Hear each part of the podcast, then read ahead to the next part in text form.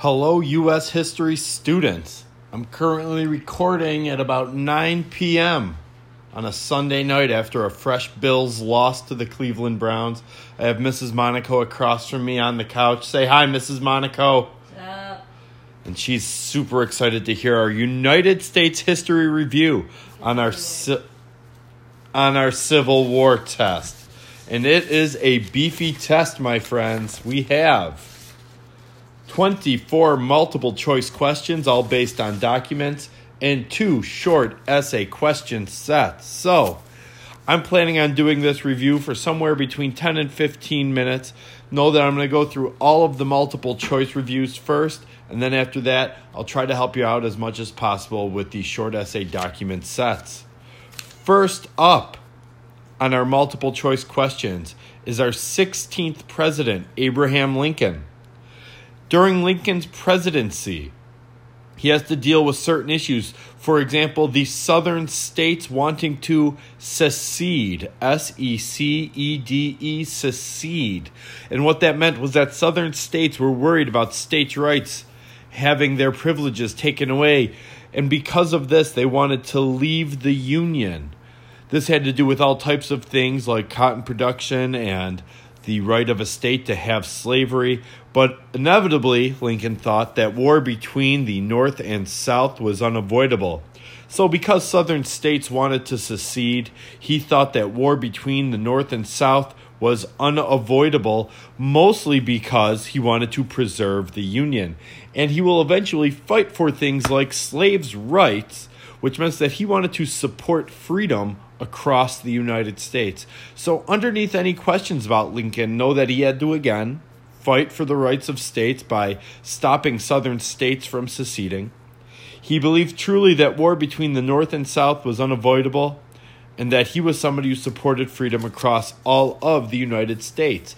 And because he had to deal with things like states' rights, you'll see a few multiple choice questions specifically on that topic, and there are certain ideas that come up underneath states' rights.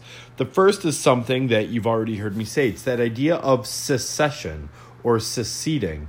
A state should have the right to leave the Union if they don't believe that their voice is being heard. Now, Abraham Lincoln wanted, of course, rights to have their individual freedoms, but would not allow them to secede. He wanted to preserve the Union and thought that the United States would be a much more powerful country whole than split into different countries. um, I, I'm listening. what's the difference between this and your live thing? Uh, this is like a radio thing that they could listen to just with their ear pods. The, the live thing, I suppose, has more of a visual aid. Same Either. posted. Same post-its though. That's a good question, Mrs. Monaco. Thanks. Maybe some people don't feel like looking at my ugly mug, or maybe some people are worried that their iPhones are going to explode because it's too much handsome and their screen's going to crack. That's definitely what it is. Knew it. State rights. Go on with the learning. Anyways, no, I will not make out with you. God, Mrs. Monaco, I'm trying to. They don't watch Billy Madison. I'm not talking about Billy Madison. I'm trying to conduct a podcast here. Trying to make out with me. Calm down. Go back to your letters of chlorophyll. Other issues that come up in states' rights are the 10th Amendment, the idea of nullification, where a state can vote to have a federal law not be followed, and an example of that would be the Kentucky Virginia Resolution. Now, on to African American lives during the Civil War. Of course, during the Civil War, a major topic was slavery, so African Americans would be recruited by the Union or by the Northern Army to help defeat the Confederacy. We also know that before the Civil War, blacks were kidnapped in the North under the fugitive slave law and they were supposed to be returned for a reward back to southern states. This led to movements like the abolitionist movement.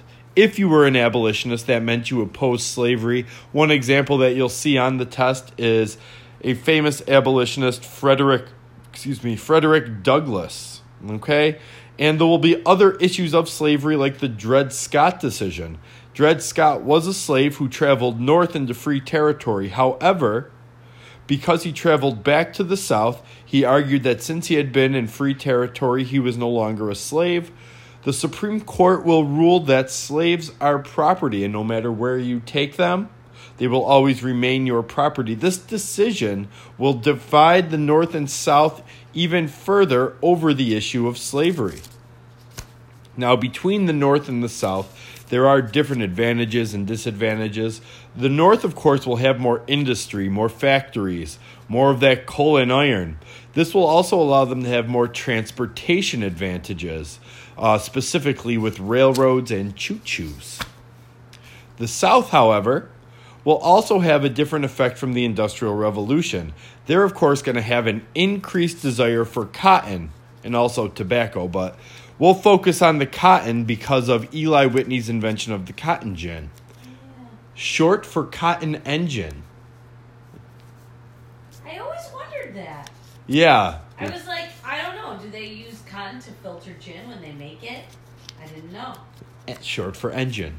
Oh. It makes me wonder what other gins they had back then. Anyways, the increased cotton production will lead to an increased need for slaves, of course, a hot topic during the Civil War. And our last topic for the multiple choice, as we're reaching the six and a half minute mark, are women's lives. Do you remember the famous women's convention held in New York that we pass every time we go through the Thruway? Are you asking me? I am. I'm looking right at you, baby. Can you ask the question again? Sure. Which women's rights convention was held in New York? The state or the city? The state. It is not It is the Seneca Falls Convention. No, wasn't even close. Not Nothing. nothing. I was like Susan B. Anthony, Rochester. Susan B. Anthony took cold baths her entire life, and when her doctor told her to start taking warm ones, she died two weeks later. Mm, Tough stuff. That's all right. Ask me another question later. Sure. No, I'll ask you another women's rights one. Okay. Where is a woman's place?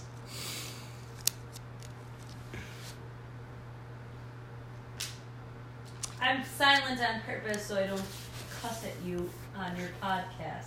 Yeah, whatever. Well, that's true. Keep your hands off of me. I'm trying to. Help! Abuse! All right.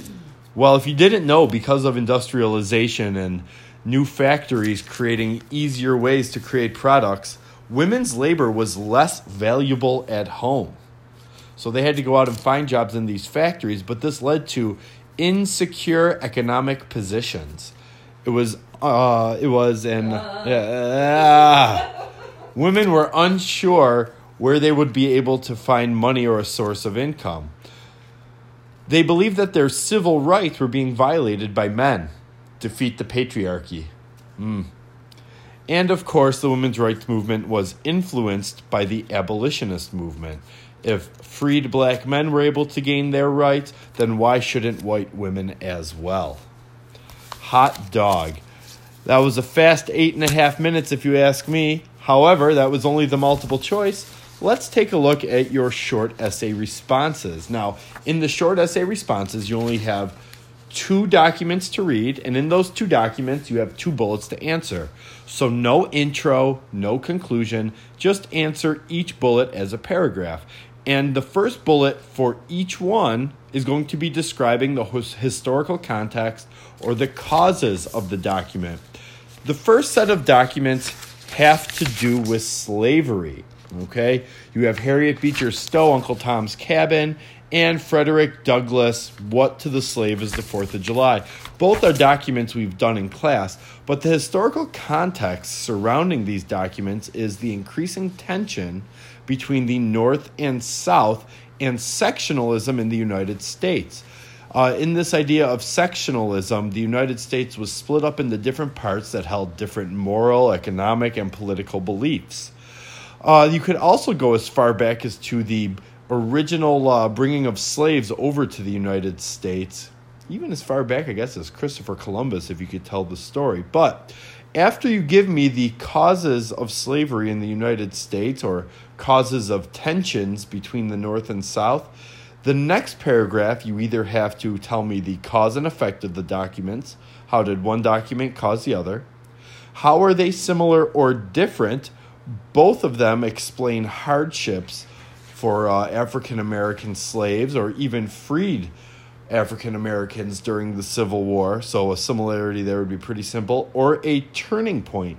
The turning point you could write about would be the Civil War. The second set of documents you have to answer, as I'm flipping through the test right now, have to do with Abraham Lincoln's Gettysburg Address and the Emancipation Proclamation.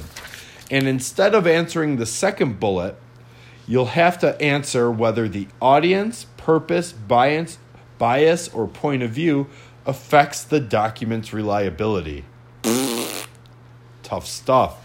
But keep in mind that the historical context of both the Gettysburg Address and the Emancipation Proclamation is the Civil War. Both of them were made in order to help the North gain an advantage during this time period. Now, as for audience purpose, bias, or point of view, I would go with point of view or bias. Both of them have the same one. The bias or point of view come from Abraham Lincoln. He cre- Did you just take a snap of me? Yeah, I did. Was it a picture or a video? Just a picture. Why would you do that? I'm letting Mrs. Sullivan know. Whatever. The bias or point of view both come from Abraham Lincoln. Abraham Lincoln creates the Gettysburg Address, he creates the Emancipation Proclamation. So, the reliability of the source, in my opinion, is that it's something you can trust because it comes from a president in charge of our country at that time. If you wanted to argue the opposite, that it makes it an unreliable source, it's because he is clearly somebody who is an abolitionist and opposes slavery. All right? I'll send you a snap so you can see it. Thanks, Mrs. Monaco. As always, your help is useless. that was a fast 12 minutes, but it is everything you need to know for a United States history test.